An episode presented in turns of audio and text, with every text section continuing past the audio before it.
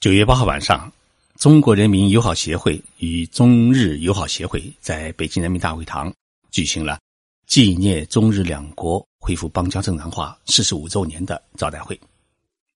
这是相隔十年，在人民大会堂再次举行这样的纪念活动，充分显示了中国政府对于进一步改善与发展中日关系的重视。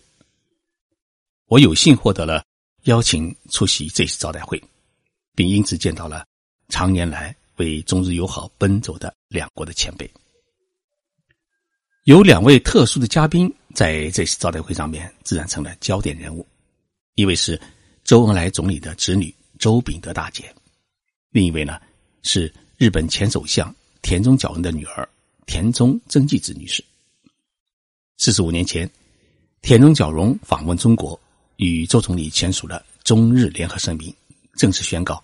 两国恢复邦交正常化，两位伟人都已经过世，看到他们的后人，大家自然有一种十分的亲近感。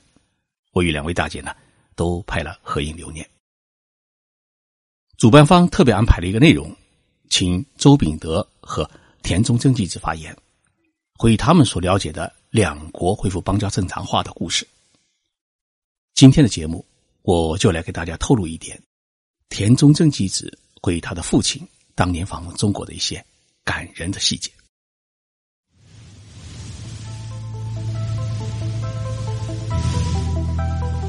任你波涛汹涌，我自静静到来。静说日本，冷静才能说出真相。我是徐宁波，在东京给各位讲述日本故事。纪念中日邦交正常化四十五周年招待会是在北京人民大会堂的三楼金色大厅举行。这里是每年两会期间总理举行记者会的地方。我从一九九七年的中共十五大开始采访党代会和中国两会，二十一年来已经上百次走进人民大会堂，也走进这个金色大厅参加总书记和总理的记者会。但是呢。坐下来吃饭还是头一次。出席招待会的嘉宾大约有三百人，都是长期以来为推进中日友好事业做出过贡献的人士。中方呢有全国人大副委员长王成先生，全国委员目前担任中日友好协会会长的唐江选先生，中国人民对外友好协会会长李小玲女士，还有不少是。以前在周总理身边工作过的人，日本方面呢来了前众议院议长河野洋平，前参议院议长江田五月，日中协会会长野田毅，日本经济团体联合会长深野定真等五十多人。招待会是在中央人民广播电台少年合唱团与北京日本学校的孩子们一起合唱《让世界充满爱》开始的。轻轻的捧起你的脸，为你把眼泪擦干。这颗心永远属于你，告诉我不再孤单。听到孩子们第一层的歌声，我的眼泪啊，快流了出来。中日恢复邦交正常化已经四十五周年，我们还真的不断的擦眼泪。周炳的大姐是在周恩来身边生活了十五年的亲人，她讲述了自己了解的周总理邓颖超夫妇与。田中角荣与日本交往的故事。随后呢，田中角荣的女儿田中真纪子啊，拿了一大叠资料走上了讲台。他告诉大家，今天来到人民大会堂，不是自己一个人来的，而是带了爸爸妈妈的灵魂一起走进这一栋当年父亲与周总理举行会谈的大会堂。他向大家展示了自己手上戴的一块旧式的手表。那么这块手表是田中角荣当年访问北京时戴的表，他又指了指自己身上穿的这套西服，告诉大家，这是用母亲生前最喜欢穿的一件和服改制的，还特别绣了花边。田中真纪子的这一番表述，令金色大厅的气氛啊，骤然有了一种历史的沉重感。而田中真纪子回忆父亲出发前来中国的几个细节，更是令人动容。田中角荣出生在日本东北地区的稻米产区新细县的贫寒农家，他最初的文化程度啊，只有小学毕业。一九三四年，十六岁的田中角荣呢，孤身一人来到东京谋生，先后当过建筑公司的学徒、贸易商社的送货员、一家保险评论杂志的实习记者。这期间啊，他白天上班，晚上呢就到一个私立的中央工学校去学习，凭着坚硬的毅力，拿到了这个学校土木科的毕业文凭。日本发动侵华战争以后啊，田中被征入伍，并被派到了中国的东北，当时的满洲当了骑兵。不久呢，他就得了肺炎，被送回日本治疗。第二年呢，就做了退伍的处理。所以。田中真纪子在招待会上说：“啊，父亲最感到欣慰的是没有杀过一名中国人。”田中角荣退伍以后，在东京的范田桥成立了一家建筑公司。凭借他自己的努力啊，公司是越做越大。他因此呢，也与日本政界有了交往。一九四七年，也就是日本投降之后的第三年，田中角荣呢。竞选众议院议员是一举当选，之后他当过自民党的干事长、邮政大臣、大藏大臣、通商产业大臣，并在一九七二年的七月七号当选为第六十四代的日本首相。周秉德大杰在致辞时啊说了一句话，他说啊，田中角荣先生为了恢复中日邦交正常化，做得很不容易。他担任首相才八十四天，就冲破重重阻力，踏上了北京之路。那一天呢，是一九七二年九月二十五号。田中真纪子是田中角荣的唯一的一个女儿。无论在美国留学期间也好，还是后来回国以后啊，她一直是辅助父亲，事实上是父亲身边最信赖的一个秘书。当然，他后来啊。担任过日本的外务大臣，田中正一直在讲话当中啊，他说，他的父亲啊曾经给他说过一句话，说，曾纪子啊，爸爸走到哪里，就要把你带到哪里，让你看够世界。爸爸是说到做到，无论是当大臣还是当首相，出国访问时啊，都带着女儿。但是呢，当田中角荣决定访问中国时，他找了曾纪子谈了一次话。告诉他，爸爸这一次啊，决定不带你去北京了，因为爸爸这一次感觉到有危险，做好了牺牲生命的准备。田中真纪子说啊，当时日本国内反对中日恢复邦交正常化的声浪很高，尤其是右翼势力是十分的猖獗，几次呢对于田中角荣发出了人身威胁，而日本当时呢对于红色中国是知之甚少，加上文革的阴影。对于安全问题也很有几分担忧。在出发去北京的早晨，从家门口到羽田机场去的木白大道上面，右翼的宣传车堵住了路，而各媒体的采访直升机在家的屋顶上盘旋。曾纪子说：“临上车前，爸爸特地抱了抱我的儿子，对孩子说：‘外公要去北京办件大事情。’孩子当时才两岁，问外公。”北京在哪里？爸爸指了指天空，说在天空的那一边。爸爸最后对孩子说：“希望外公能平安回来，再抱你玩。”说完啊，爸爸就上车走了。曾纪子没有随父亲去北京，但是呢，被 NHK 电台呢请到了演播厅做嘉宾。对于田中角荣的这次访华，NHK 做了一个现场直播。曾纪子在招待会上说。真的，我一直提心吊胆，不知道中国会怎样对待我的爸爸。但是呢，当专机抵达北京机场，爸爸走向舷梯时，我看到了电视的直播画面。周恩来总理伸出了手，有一个特写镜头，两人的手是紧紧的握在一起。那一刻，机场奏起了中国国歌，我流了眼泪。曾纪说。爸爸的秘书不断的给家里打电话报告访问的情况，得知周总理为了适应爸爸的作息时间，特意改变了晚上工作、上午睡觉的习惯，配合爸爸早起的作息时间，而且呢还事先了解了爸爸的生活习惯和爱吃东西，我呢就彻底放心了。周秉德大姐补充了一个细节：在田中角荣抵达北京后，他被安排入住了钓鱼台的第十八号楼。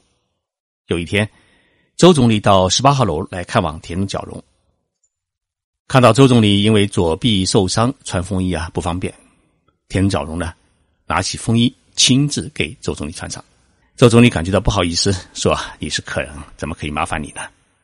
田中角荣说：“您安排我入住十八号楼，我就是这里的主人，请让我为您服务。”周秉德大姐说：“在正式的场合，双方彼此啊有争论，但是两位领导人有很多令人感动的交往，最终克服了种种障碍，达成了中日联合声明。”中日两国恢复邦交正常化的谈判一度是陷入了困难的境地，尤其是在对于侵华历史的表述问题上面，田中角荣使用了添了麻烦这样轻描淡写的说法，遭到了周恩来总理的严厉批评。